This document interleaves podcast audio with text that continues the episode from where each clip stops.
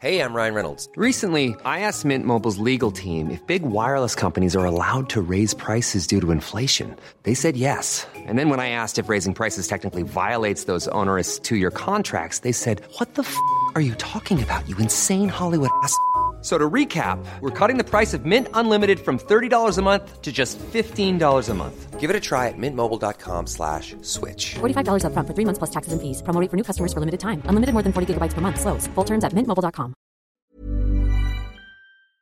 This podcast is for entertainment purposes only and does not replace your own financial, tax, legal, or financial product advice.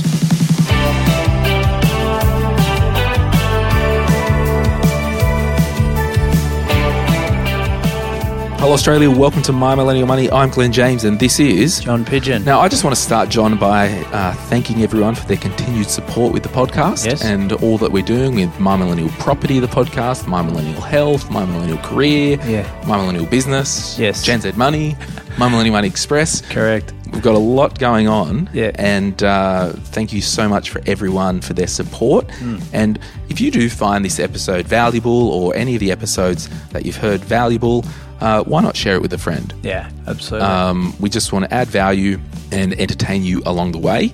Uh, just a little bit more housekeeping. Uh, Apple Podcast app has been pretty unstable of late, uh, so I now listen on the Google Podcast app. It's a free app, and it's uh, it's a really good app if you don't have Spotify. And if you are listening to this live on the twentieth of July, uh, this Thursday night, uh, a friend of the podcast and a listener or a, a pest in the Facebook group, Josh, he runs a Facebook group called Raiz Central. So it's basically for anyone who uses the Raiz app. Uh, on this Thursday night, I'm jumping on and I'm doing a Facebook Live with Josh just in the Raiz Central Facebook group. So Cool. if you want to jump on and listen to Josh and I have a bit of a bants and Yeah. talk investing, Yeah. jump on. And it's also, again, another little trip by to see if he listens to the show. So there you have it. Thank you, everyone. This episode, we're going to do a case study about my own off the plan purchase. We're going to do that after the break. We'll answer some questions first.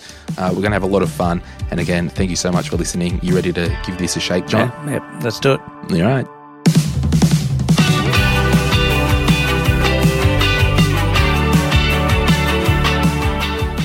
Okay, Patrick Anthony asks Getting out of consumer debt when you don't qualify for consolidated loans.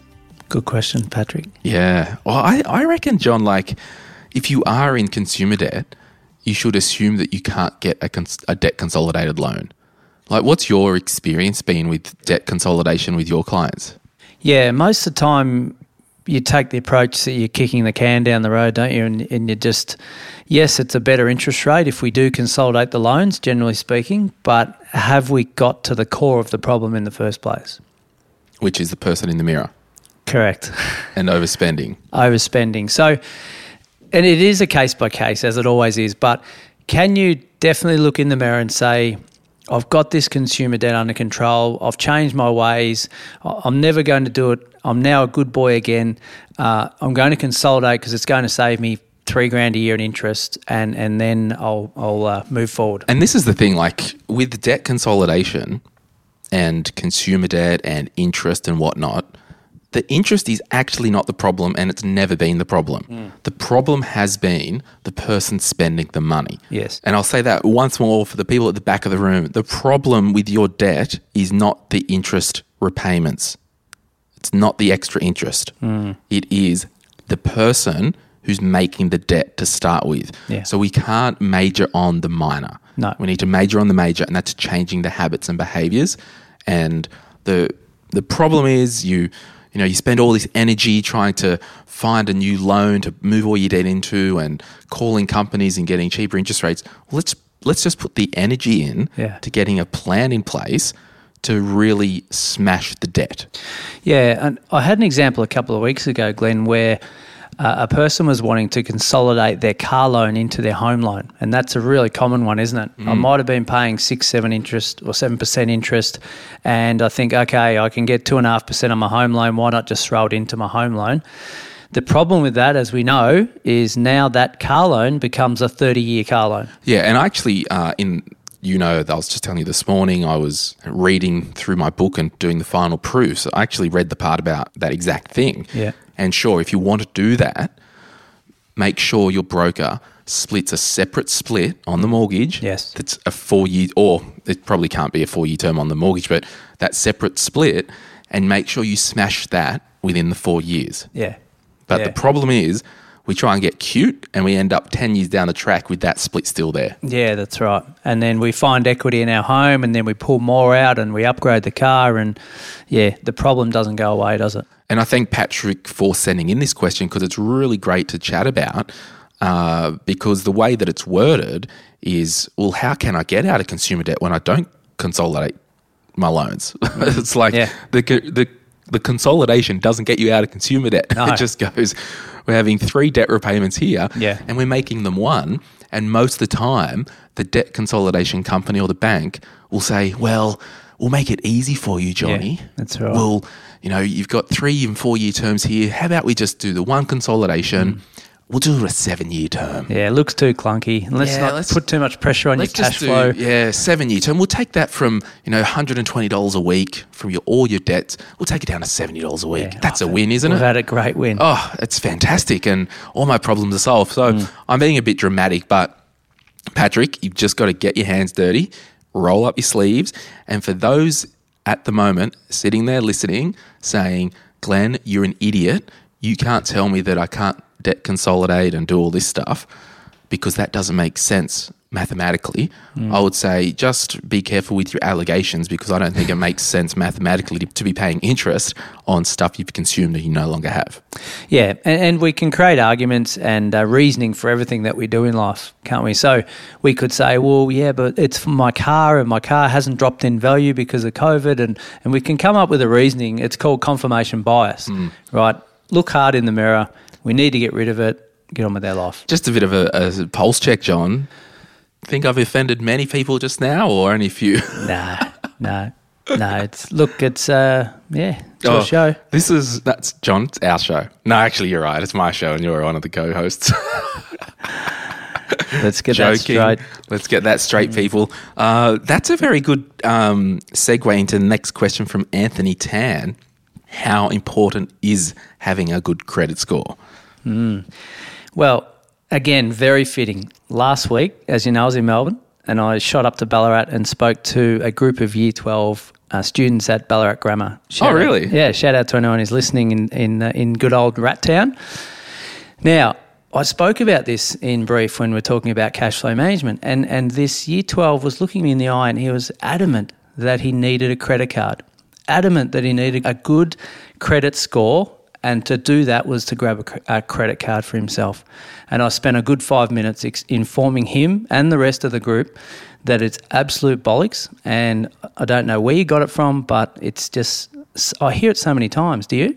Yeah, and I put it down to Australia is heavily influenced by the USA in terms of culture, and we've just been handed down this fallacy that you need a credit score. And the problem is, all these new apps and all this stuff, they're going out there with a leading strategy for marketing, mm. saying, use our app, feed all your bank accounts in, and you can get a free credit score. Yeah. It means nothing, people. Nope. The best thing you can do for your credit in Australia is pay your bills on time, Yeah. have cash in the bank, keep away from consumer debt.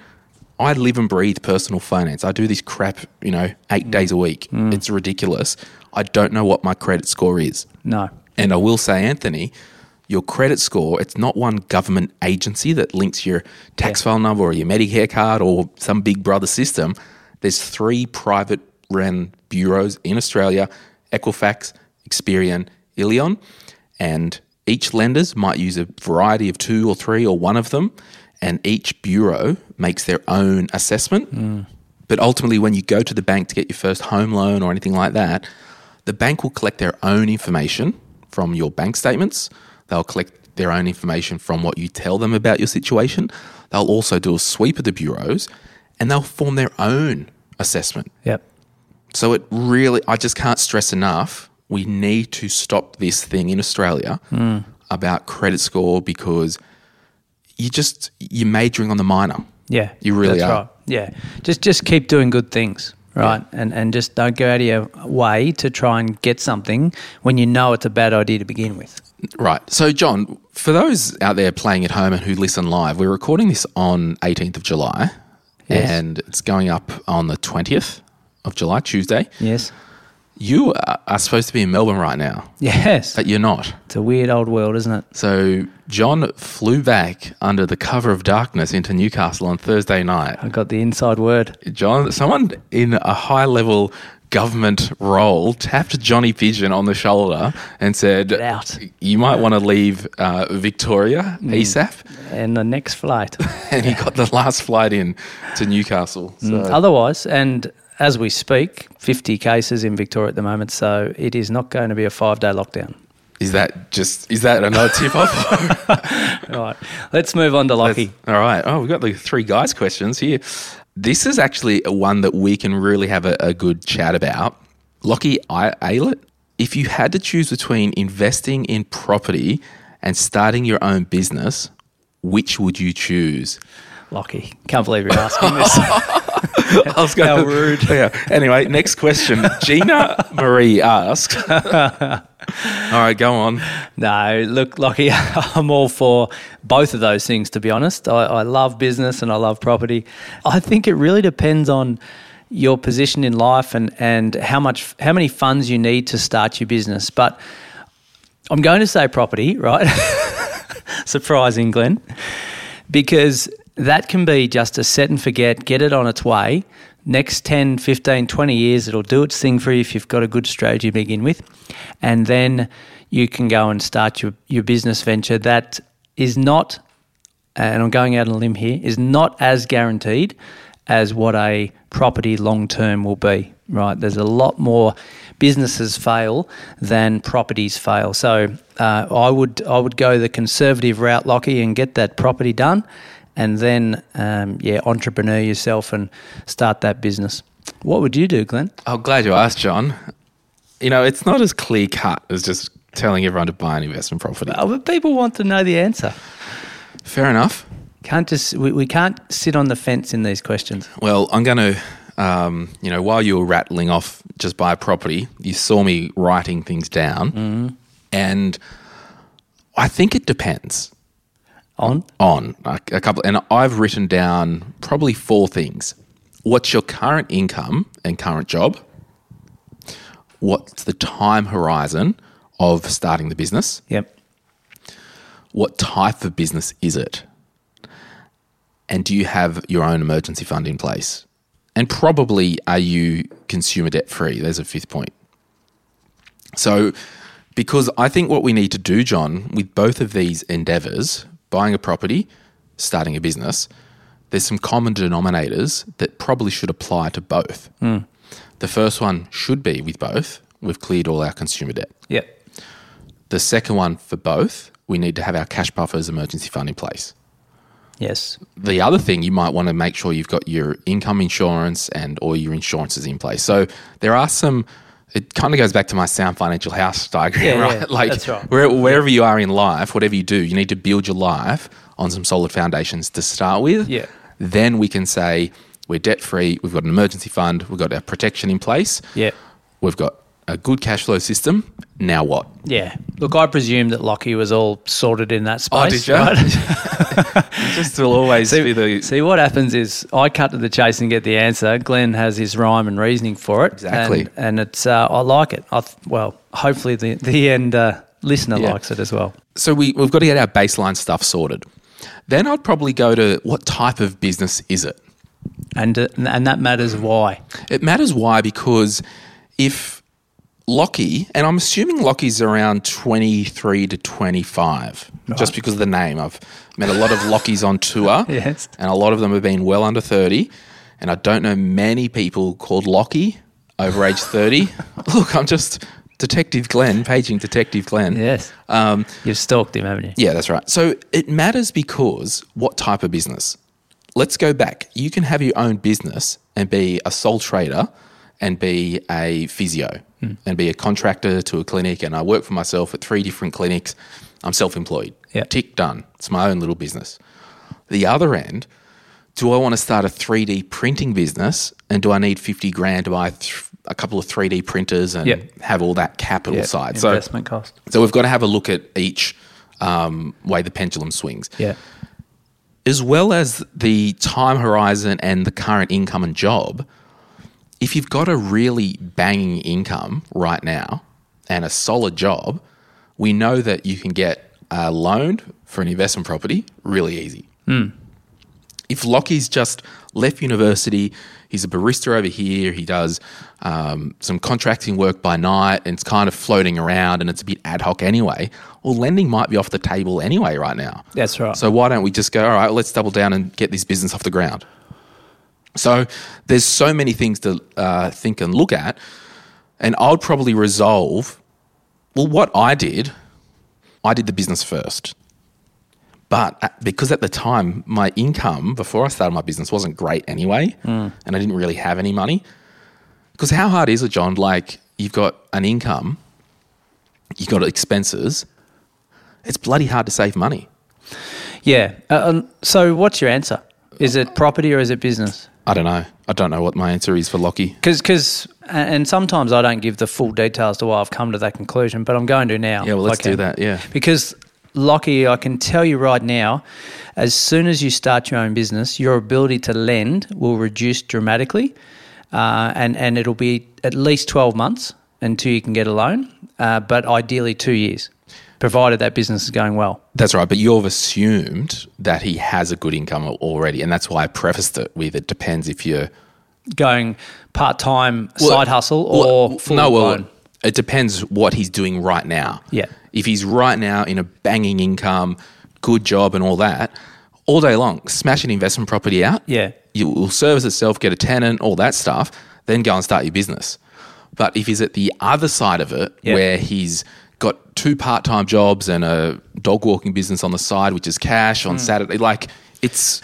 Yeah. it's not happening anyway. And again, I- we're only presuming a few things here, but I, I would say maybe. presuming a lot.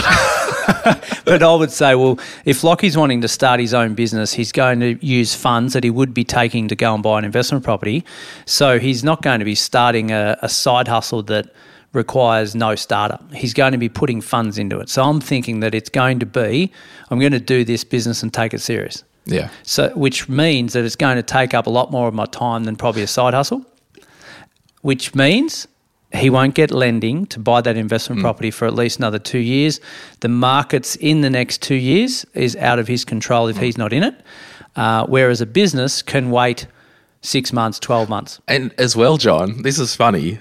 He says, if you had to choose between investing in property and starting your business, what would you choose? He might just be having a hypothetical question. Mightn't he? He just might be asking for a friend. yeah. Either way, good question. it could be a a 48 year old woman called Michelle who wrote that in. Like, but it, it's good to discuss, and Hmm. and I love these things because you really can't think of these type of questions. No. And I was almost thinking simply, you know, call me old fashioned and wild. Hmm. Go on. You're 30. No, no. Thank you though. Um, what about doing what you want to do most? Yes. Well, because what Fancy that. fancy that like because we can't assume you know we've looked at all these scenarios and sure but maybe we need to go Lockie or hypothetical if the question is someone out there thinking this Yeah. oh everyone's saying oh buy an investment property buy an investment property but I want to start my 3D printing business Yeah. well do your business because that's what you want to passionate do about. Yeah, that's right. so I think we've arrived at some type of answer I don't know what though Thanks, Lockie. Thanks, Lockie. Gina Marie, how much should you pay in rent when you live at home? Hmm. It's an interesting one, Gina. I call this free vesting. Freeloading. No, not not loading. I hope that she's investing in something. So Gina's free vesting in this world where she's living at home and her her cost of living is going to be far less than what it would be if she was out on her own, paying her own bills, paying her rent, paying a whole heap of things that, that go unnoticed in life. So it really does depend on what sort of agreement you can come up with with your parents. I, I think you do need to pay something. Um, th- there needs to be some hurt money involved in living under parents' roof, and what that amount is is going to be different for everyone. Now, mum and dad might sit down and say, "Well, I don't want extra income coming into my bank account because that's going to play around with my tax situation." So, you might Gina, pay the the bills. You um, you you might do the groceries for the week and, and cover that, and that might be your portion to live. So I don't think there's a, a percentage or a one size fits all in this situation. Uh, if you wanted to go um, technically accurate with a dollar figure for rent, you would look at what that size house would rent for in that region and pay a percentage of that based on how much of the, the house you're taking up. Yeah, and we might answer this as well from a parent's point of view and from Gina's point of view, uh, because clearly I'm qualified to speak as a parent. But um, I'll get all these weird emails after saying that.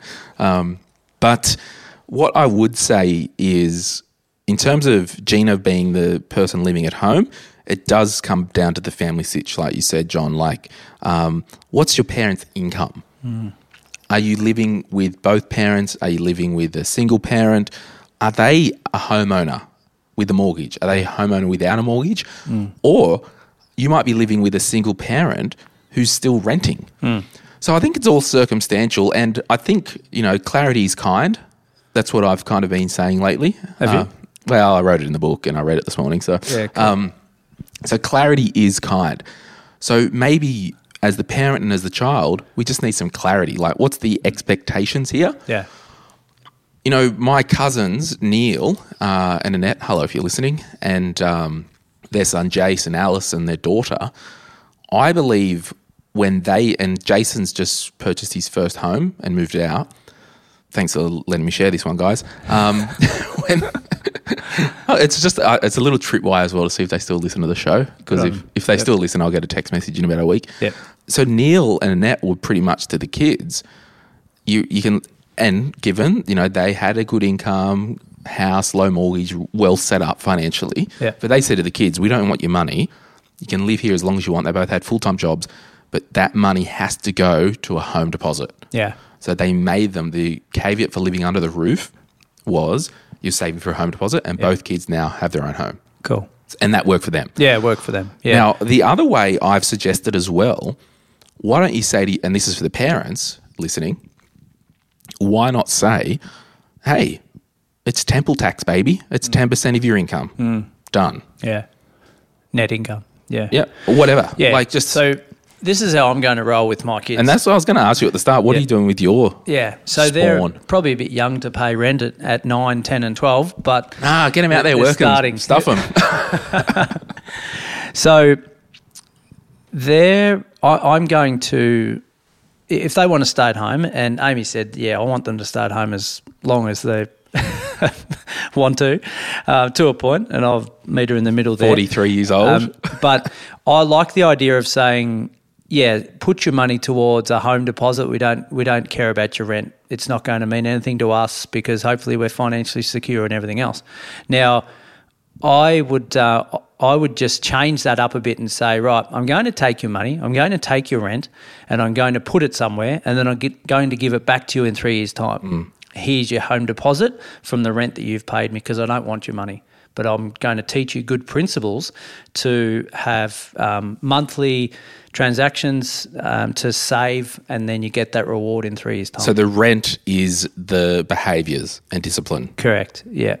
Because there's still a lot of people that are living at home earning great incomes Yeah. and blowing their money. That's right. Yeah, and if you don't pay rent this week, then it it doubles next week plus some. So they get penalised for not paying the rent on time. Would be is my thought. Yeah, But I, like, and as well, like, there are legitimate situations, and I've talked to these people, and I've met these type of people. Yep. You know, they're living in a single parent household. You know, they might be the oldest working. There's still some younger kids at school. Hmm. It could even be government housing or whatever the situation is. Yeah. Well, in that situation, you might be doing a lot of the heavy lifting. yeah, and, and I do some clarity calls with with people that are really wanting to help their mum and dad out because they didn't grow up with money, and now they've educated themselves and they're earning some awesome dollars. They they're actually giving more money to mum and dad than they are saving themselves because they really want to help them. Yeah. So- so it's just one of those things. Everyone like you know, uh, some stuff that we do so much rage bait, and Is a yeah, you don't see any of it. I cop it all, but um, like. Just as a recap, we've got people that listen who earn four hundred thousand dollars a year. Yeah. We've got people who listen who don't earn anything a year. We've got people who listen who are 17 years old. We've got people who listen who are 65 years old. So just yeah. chill out on the rage rate, everyone. We thank you for listening. We're going to take a quick break and we'll be back to talk about my case study. If you're after personal financial advice, don't get it from a podcast. If you would like help based on your own personal situation, head over to sortyourmoneyout.com. Click Get Help, and we'd be happy to introduce you to one of our trusted advisors. Our panel of advisors, mortgage brokers, and accountants work with clients all over Australia so they can connect with you wherever you are. That's sortyourmoneyout.com and click Get Help. Okay, we're back. So I wanted to do a bit of a case study about buying off the plan because if you've listened to the podcast for some time, we have talked about this before. We've done a couple of episodes on buying off the plan. And I thought, you know, the one that I purchased back in 2018 is about to settle. I've had all my finance pre approved and, and good to go. But what we did was, weirdly, the, the same week that I got my finance pre approval, I had a phone call from an ex client of mine who actually had a bit of a horror story with an off the plan. And uh, we will get into that horror story, but before we do that, we might talk about my live case study. And I've given John all the details and he can walk us through. John, you've got your property calculator. Yes. And I might get Jess to put in the link of the show note if someone wants to buy that analyzer calculator because it's it's actually fascinating. You just put all the numbers in and it will tell you your investment property or your potential property what the numbers are. Yes. So, John, do you want to maybe just interview me about the um, off the plan purchase? Or Yeah, let's let's start high level for a start because a lot of people are here off the plan apartments and run a mile, and with good reason because there are a lot of pitfalls in relation to buying one of these. Uh, there's a, definitely a lot of downside, but a lot of it really comes back to your research, like everything else. So when we're buying something like this, we need to. Well, I've, I've written down five things that we need to focus on. The first one of those five is if we're going to buy something like that, what type of location is it in and what's the supply and demand potentially like? Now that's a lot of digging with local council. It's it's talking to the locals on the ground. It's talking to other developers. It's understanding just what's in the area. Just like any property you would buy you're researching that area for for what's coming onto the market what the vacancy rates are like uh, et cetera et cetera. Then we're looking at well this particular uh, complex that we're potentially buying into who is the developer and the builder because they're two separate people or two separate companies. The developer uh, buys the land and they say, right, we want to put up uh, 80 apartments and we're going to engage this builder to do that. What's their, their track record like? What have they built? We might want to go and visit some of those. Uh, we, we want to see how long they've been working with that same builder for. Because generally speaking, if they've got a really good relationship, it's been going 10 years, then that's a good sign. Um, what's their, their buildings that they've done five years ago, what do they look like today? Do they, they look worn out? Do they still look brand new? Third one is how many units or apartments are being built in the complex? Because if we're one of 400, then that potentially means there's a lot of lease signs and a lot of sale signs going up through the duration of us owning that particular unit. So, yeah, the lower the number, the better. But from a development point of view, they want to build as many as they can. But there's a lot of developers, um, and and this one is a good example where they say, you know what, we want to create an awesome outcome for the individuals that buy them, and we want repeat business from them. Yeah, we'll make some money along the way, but we're not going to put up 300 when we know we can build 120 quality apartments that are maybe bigger in size and will have better resale value and a better feel for the uh, the end user, which is quite what would I say? There's few and far between in that space um, from an uh, off the plan development type point of view. The fourth one is what's my body corporate going to be? So, am I going to cough up 10 grand a year because it's got a gym and a sauna and huge lifts and swimming pools? Or is it quite reasonable in relation to the percentage of my purchase price? And then the last one is what's the yield going to be as an investor? I buy it for 500,000. What's it going to rent for? Uh, what the vacancies are like, what the running costs would be, what's my gross yield, and then what's my net yield for my physical situation. Now, once we've got the answers to those five and we've done our research and say, yeah, it looks all pretty good, there's a lot of forecasting going on in that in respect to yield and, and even body corporate, but we know that fundamentally this project stacks up. Now we need to look at our personal situation. So, Glen, cutting to you, question one 2018, what was your life finances like at that time? Yeah, in 2018, my life was it was actually pretty good. I was kind of at the peak of my financial planning business. My income was amazing. I didn't really have any financial pressure. I um, things were good, and in in 2018, I really didn't have intentions to you know sell my financial planning uh, business. You know, we just started the podcast. I was kind of just like, oh, this bit of a hobby on the side. Yeah, so it was good. And as far as I was concerned, I had a real stable uh, tra- tra- Trajectory trajectory, whatever you call it, of income. of income and Yeah. stability. Yeah, okay. And so it was good. And at that point, you know, we, I, I did start to get a bit itchy and like, oh, I probably need to buy a property, Yeah. uh, another investment property, uh, just to, you know, look after future Glen and all that stuff. And that's when we went to, um, you know, I, I told you, John, and you told me about, um, you know, this development that was happening in Newcastle. Yep. And we went to the opening launch night of the development. And I did a bit of late night shopping. yes. Um, and I, I purchased a unit off the plan. Yeah. Okay. So let's break that down for, for listeners that aren't quite sure of what off the plan is. We're basically saying we sign on the dotted line in 2018, knowing that we've, we can see a plan and we can see how many in the complex and its location, exactly where it's going to be, but we can't see what it's going to look like uh, fundamentally out of the ground. So it's not going to be built for another two or three years, which means we can't get finance on it. Right now, we need to really think carefully about well, what's my, my finance going to be like in two or three years' time? Now, for you, It was going to be perfect. well, at the time it was going to be perfect. Yeah. And this is where a lot of people go wrong is that, well, if you looked at your situation in 2018, and I did that sort of, um, is to say, well, worst case, if Glen does sell his business, he's cash heavy to be able to get the deal done. Right, even if his income post selling the business isn't fantastic, we still should have options up our sleeve because of equity and existing portfolio, etc. Where people go wrong is, hang on a minute, 10%, yeah, that's only 50 grand or 60 grand. I'll put that down and then I'll worry about it in two years' time to get my finance, even though I'm only on a contract at the moment and conditions change in my workforce. Yeah, and I think the considerations when I was looking to purchase that was to actually probably move and live in it. Yeah. Uh, but I was kind of on the fans and you know, even two months ago, people were asking, me, "Oh, are you going to move?" And I'm like, "I don't, I don't know yet. I'll just settle it and see what happens." Yeah.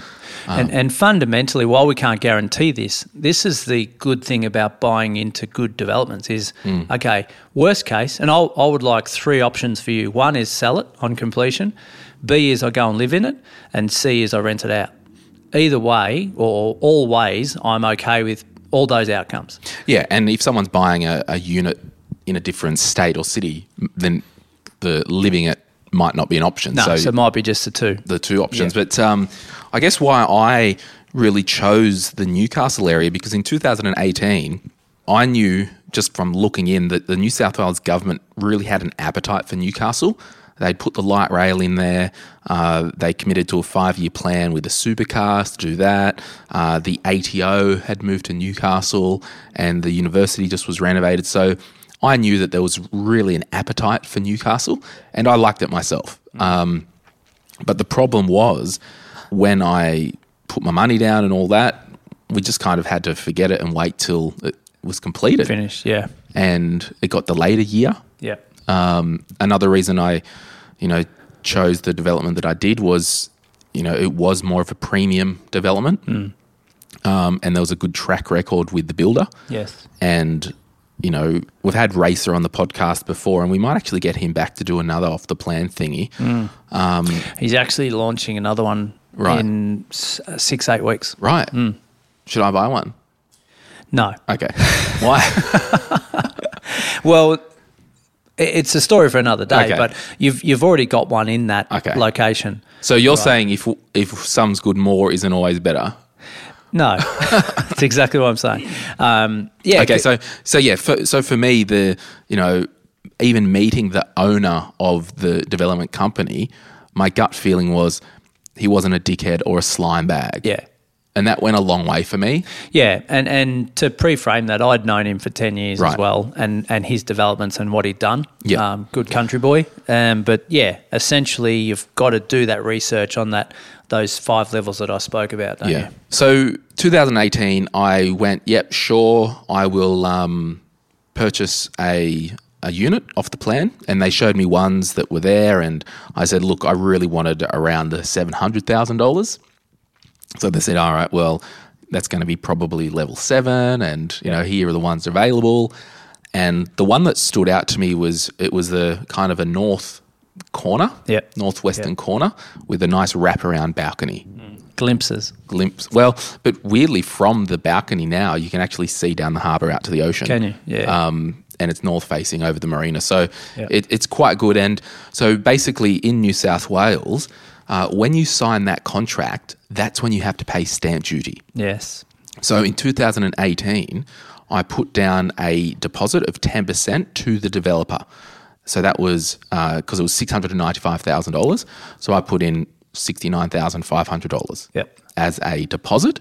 And, and this is the risk as well. It's like I've committed that 10% that just gets sitting in a trust account earning bugger all interest Yeah. until that property's done. So that was kind of the only holding cost. And then, annoyingly, I had to pay about $26,000 of stamp duty as soon as I signed as well. So, you know, I, I basically just under 100 grand, Yep. I had to commit to this property purchase Yeah. in 2018. That's right. Yeah. So I've got ninety six thousand eight hundred, including legals as well. Yeah. Yep. And then because you've uh, gone in at ninety percent loan to value ratio, you've got about eight k of LMI in their lenders mortgage insurance. So it basically meant, you know, when the building completed, based on seven hundred thousand dollars, I've put down ten percent deposit, and I can borrow another ninety percent, Yep. and then I would have to pay some lender's mortgage insurance if I didn't want to put more money into it Yes. to get over that 80-20 magic rule. Yeah, so just on that right now, the the risk, as I mentioned before, is 2018. I'm all going mm. well, life's awesome.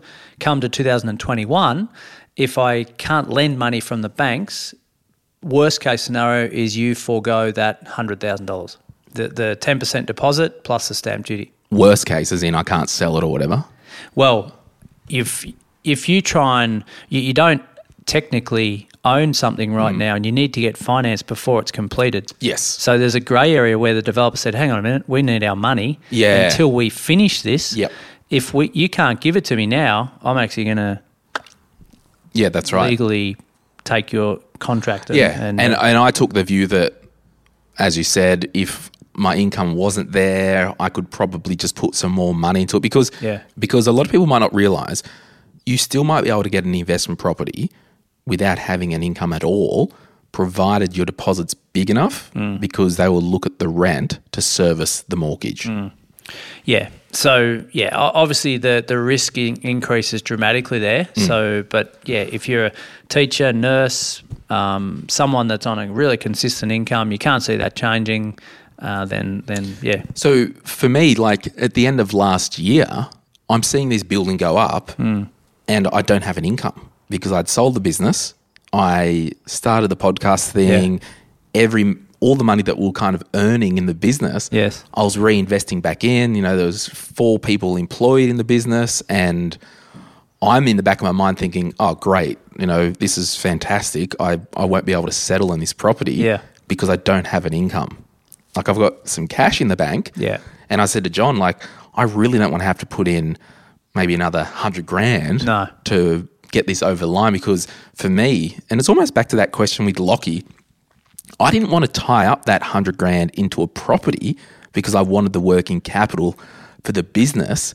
So if I Yeah. needed to kind of invest into the business, That's right. It would have put the business at risk by me tying up some of my own money. yeah. So you went in with the the philosophy of use as little as my own money as possible. Um, borrow as much as I can from the banks, keep cash heavy. Uh, I, it means I'll pay some LMI on the way through, uh, and my running costs of that property will be higher. But we'll, we'll see in a minute just how that lands as well. So, so that was a legitimate stress for me, and I'd resolved with John at the start of this year that look, I'll just and I started to put the feels out there to to.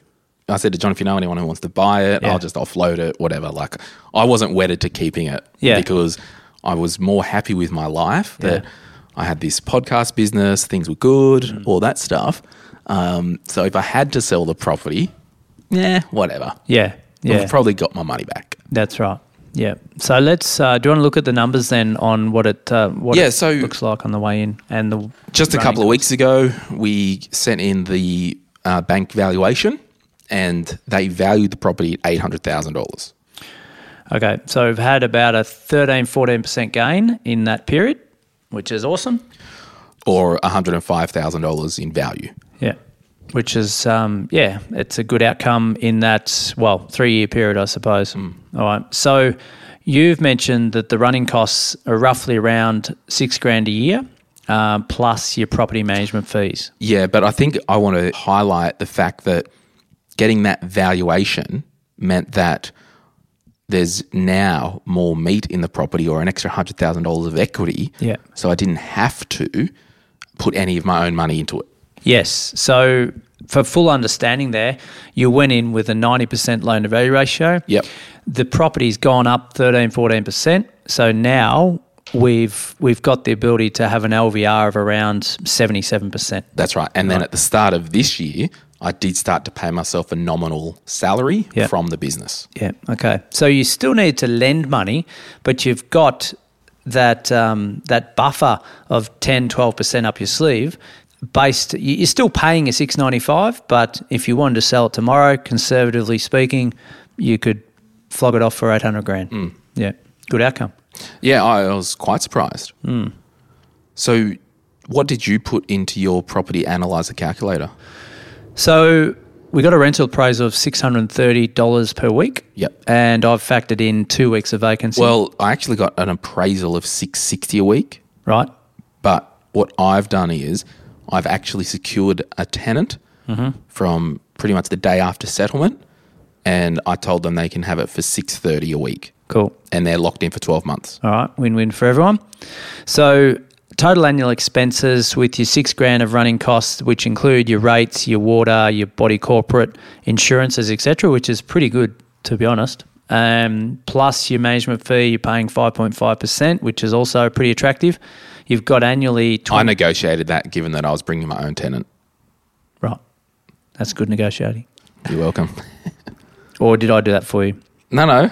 I I did Did you? Yeah, when you emailed them Yeah. and you said, "Oh, can you do a good deal?" They sent me the deal, and it was still like eight percent. No. Bloody, there was no, no, no. We'll talk about this later. I got a better deal after I talked with them. Well done. You primed the pump, and I delivered. Correct. You stood them up, I knocked them down. That's right. Joint effort. So total annual expenses twenty eight one nine one. Annual income in subtracting your two weeks of rent uh, come in at a net thirty one five hundred. Right. So high level, we're saying well this property give or take is about three grand or more in the positive. Now. We've gone for, for tax purposes because it's an investment. We've gone off a uh, a thirty two percent um, tax rate. And there's obviously some depreciation in there based on the square metage of the property and uh, the fact that it's a um, medium rise apartment. So, year one, uh, your interest rate, give or take 3.2, interest only for investment. So, it's a gross yield of 4.5 and a net yield of 3.3, which is pretty good. Uh, we know the vacancy rates up there are, are less than 1%, but we've still factored in 2%. Well, the vacancy rate for the first twelve months of my property will be zero. That's right, but Yeah. we're still throwing Yeah. in a couple just Sure. for projections. So we want to go worst case. So uh, the pre-tax cash flow per year for you is two thousand eight hundred and sixty-six dollars positive, or two two hundred thirty-nine dollars a month. That's including your interest and your annual property expenses.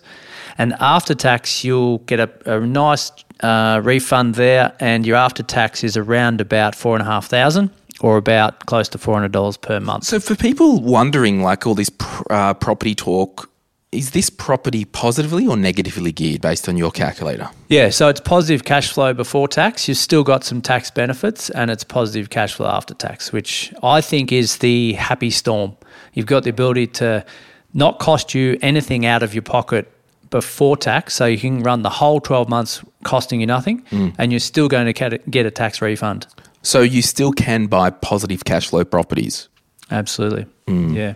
Now, the, and just also on that, that's using a 10% cash deposit, right? So if it was 20% cash deposit, well and truly positive. Yeah. But even so, on those numbers, uh, now we've factored in for the next five years uh, an interest rate rise where by year five, we're up around 3.5%, 4%.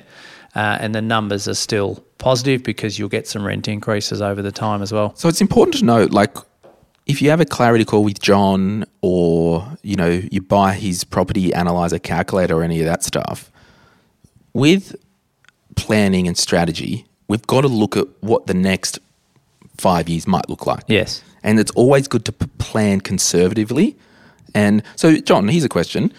I'm having my free clarity call from you. Yeah, Based on all the sounds. data you've got of my new property, what would you do? Would you still flip it and take the cash and run, or just keep it and move on with my life? Nah, keep it. Right. Yeah. Even though it's an apartment. That's not financial advice, by the No. way. Well, property's not a financial product, so zing. Uh, yeah, absolutely. So are you saying apartments aren't the end of the world? They're not, uh, but and and people might be listening saying, "Oh, you've always been pro houses," which I absolutely am, and I'm pro land and, and everything else. But um, good projects like this in good areas that are regentrified. So, bit of a backstory: Wickham has re- regentrified extremely well in the last five years, and I was actually up there last week, and is is still booming ahead in that space. Right, so I, I think it's only just started, and it's about what a kilometre from Newcastle CBD. Well, you can jump on the light rail. And for those Newcastle locals who are looking and listening and all that, um, the property is Stella on Hannell Street and it's right next to the new interchange. Yeah. And you can jump on the light rail and you're at the ocean within five minutes. Yeah. So the the um, I suppose the foresight of Third Eye, the developer, was 10, 12 years ago, they bought that site. Right. No light rail in, in, in plan, well, was in plan, but couldn't see it. So that So what you're saying is we know who's making all the money here. but i- in saying that, that's the beauty of it, is because um, if if a developer bought that four years ago, they would have to put three hundred on it to make money. Yeah, he yeah. only has to put whatever is in the complex under hundred or something, and everyone wins. And actually, um, and we'll wrap this case study up. And I just wanted to do this case study. Um, actually, I need to tell you about the the other side with the horror story, Yeah. So can I before you Yeah, go yeah. there, I've Yeah. just done your numbers on P and I as well. So principal and interest. which it will be, and it will end up on P and I, everyone, because. I like paying down my properties. So I've, I've got your interest rate at P and I at about two point nine. Probably could get a little bit less, but for investment, that's um, that's about right or close enough. Um, so the we're paying about thirteen and a half grand on that amount principal per year, right? Which pre-tax cash flow makes it about seven and a half grand uh, negative, but we're paying thirteen and a half grand off the property. So it's not actually negative, if you know what I mean. Uh, It's cash flow negative. cash flow negative, but we've paid down the loan, which is cool. Um, so after tax, it, it's about uh, seven thousand negative, right? So you would need to factor in about six hundred dollars a month into your life for that particular property to pay down the loan, which is pretty good. So I guess the the wash up of why I wanted to do this little live case study for everybody is one, I'm probably too transparent with my own life on this bloody podcast, but whatever. Uh, two, uh, the value of having someone like John in your corner, and um, you know this isn't an ad for John, or it probably is, uh, but I mean, just get some advice, get some direction. If you've already bought his property analyzer calculator, you've probably been able to actually go, oh, yeah, it makes sense. Or if you want to do a clarity call and purchase the calculator, uh, reach out. He charges $350 and you'll have an hour of power with John. And um, it just makes sense. And if anything, it's just a third party sounding board. um, and I've benefited personally from John's wisdom. Uh, sometimes, So just on that for uh, for the listeners, that at the current as we see it today, the analyzer calculator is only for Office, right? right? Um, so like um, Excel. Excel. Yeah. Yep. So as of next month, which will be August 2021, it will be web based. So anyone will Yeah, be cool. able to access it. So Um, yeah. And I'm actually going to put all your other properties in to the calculator and I'll give you a summary report of what your life looks like. Thanks, John. All right. I Love won't your charge word. you that. Okay, send me the bill though. Yeah. Um, and at the risk of trying to keep these Tuesday episodes at 35 minutes, we've Done um, well, haven't we? overcooked it. Yeah, it's about 50 minutes, and I've got to go because the car race is on soon. Yes. All right. Um, let me tell you about this horror story. Oh, yes. quickly. So the long and the short of it is, the younger we are, um, the more we've, the more ability we've got to take risks. And I won't go into it too much, but um, there were some clients of mine who uh, they're in their sixties and they sold their property and took that cash. And I'll just make a number up. So sold their property seven hundred thousand dollars put that cash in the bank and they were on Centrelink. Centrelink said to them, We give you two years exemption because you've, you know, you're going to buy an off the plan. So we'll give you two years to get into your new house and we won't uh, assess that $700,000 effectively. Yep. Because if, if you owned a house and you're on Centrelink and you had $700,000 cash in the bank, guess what? You're not getting Centrelink. No. So so there was some grace and they got permissions. Anyway, so and I think at the time I remember telling them, I'm like, I don't like this. It sounds a bit risky because there's risks with off the plan, right? Yeah. And this horror story isn't so much about the off the plan, it's about strategy and redundancies. Not knowing their life. Yeah. So I get a call out of the blue. I didn't even have their number in my phone anymore. Like, oh, Glen, hi. And I thought, and she said her name, and I thought, oh no, someone's died. Like, I don't like these. Because I said, oh, how are you? Oh, not good. She's almost in tears and all this. And I'm like, oh, don't tell me he's died um, or someone's died. Anyway, and she goes, oh, no, no, we're all fine and healthy and whatnot. And they uh, purchased the caravan and uh, driving around Australia and doing Great the thing, doing all that on Centrelink, full Centrelink, Yeah. uh, because they had the exemption. And it was probably around the same time in 2018, they had committed to an off the plan. Beautiful beachside skyscraper, level Yeah. 17 apartment right on the beach. Right. Beautiful. Absolutely. So they signed on the dotted line, did their 10% deposit. We've got two years. They, you know, the developer said, "Yep, it'll be done in the two years, and it'll be all, all good, all good to go." So they're going to pay cash for that at the Yeah, end. yeah, yeah. So no loan. No, well, they, Yeah. they've sold their Yeah. house. They've got the cash in the bank. They've got the Yeah. Centrelink exemption, and they're over sixty-five, so it's all good, right? Wow. They got some money in super, um, but don't really need to touch it because it doesn't cost that much to live on the road. So they're just living off the pension, driving around. Happy days. Yeah. The long and the short is, the developer have had delays, and it's not going to be ready for another two years Right. Jeez. she called me and said, We've just got a, our next Centrelink payment and it's only $30 a fortnight. Because the two years is up. The two years is up. They're now assessing that $600,000 or whatever it is. I think. Um, Well, that's an asset. a- asset, yeah. yeah, yeah. And they're in a pickle. And she doesn't know what to do. They've Centrelink have said, no, they're the rules. You know, we to, like the line's got to be drawn somewhere. yeah. And I basically said, well, you knew there were risks involved, and we need to now quantify that risk. Hmm.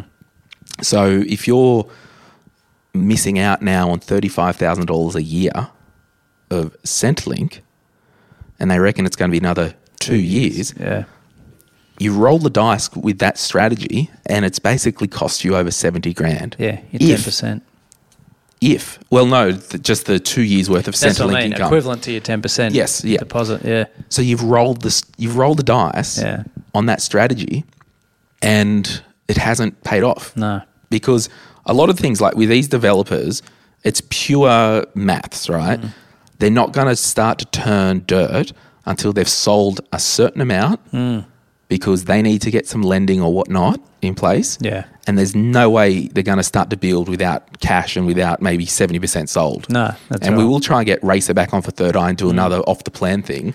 Yeah. So, and I said to her, I said, they probably haven't sold enough units yet to start building. Yeah, so even Third Eye had some planning issues throughout that phase, which um, cost them six months or more. So yeah, it's common. Yeah, so whether it's the all the off the plan units haven't sold yet, Mm. whether there's an issue with uh, planning and all that stuff, things just don't always go to plan. Yeah. and that's the risk. So I took a risk, tying up my money might not settle it. No. But the risk has panned out in my favor. Yeah. but the problem is if I got flushed. Or the risk didn't go to plan, and I lost seventy thousand dollars. Yeah. it's not a big deal for me because I've got more time to go back to work.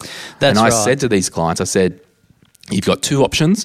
You've got X amount in your superannuation. And I said, I can't give you financial advice. I'm not your advisor anymore. I'm not even an advisor anymore. Mm. I've referred them to the advisor who takes after them, takes care of them. I think they were just calling out of a desperation, which Yeah. is fine.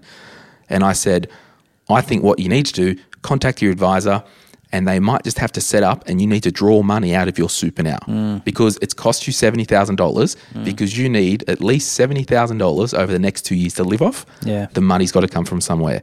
Alternatively, you need to go back to work, maybe a couple of days a week, just to put some food if you don't want to draw down on your super. Yeah. So it was just a a really good exercise to see and share that absolutely I want everyone to take some calculated risks and look at different strategies.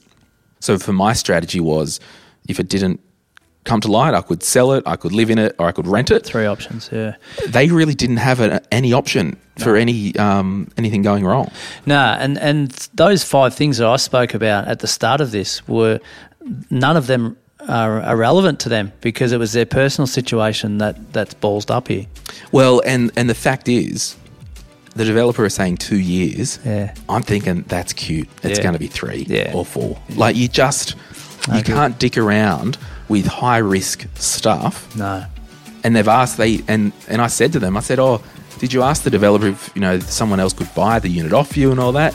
And they said no. And I said, well, it just means that they really they haven't sold enough. Yeah. Interesting. Yeah, so there you have it, children. We'll leave it there. Hopefully, I haven't overshared too much. And I really do want to thank you for listening. Uh, and, John, we'll see you soon. Let's do it.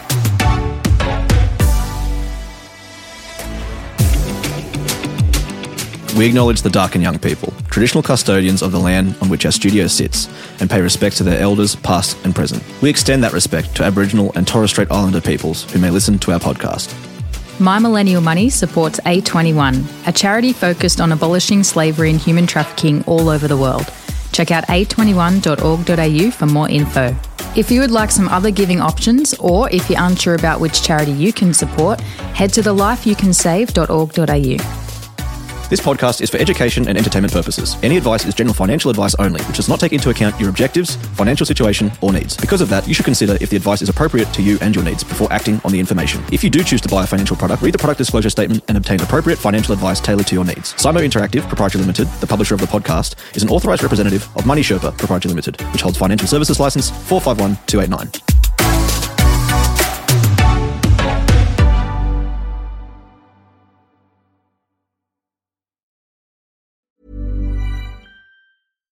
When you make decisions for your company, you look for the no brainers. And if you have a lot of mailing to do, stamps.com is the ultimate no brainer. It streamlines your processes to make your business more efficient, which makes you less busy. Mail checks, invoices, legal documents, and everything you need to keep your business running with stamps.com. Seamlessly connect with every major marketplace and shopping cart. Schedule package pickups and see your cheapest and fastest shipping options from different carriers with rates up to 89% off USPS and UPS rates. And with the stamps.com mobile app, you can take care of mailing and shipping wherever you are. Make the same no-brainer decision as over 1 million other businesses with stamps.com. Sign up with code program for a 4-week trial plus free postage and a free digital scale. No long-term commitments or contracts. That's stamps.com. Code program.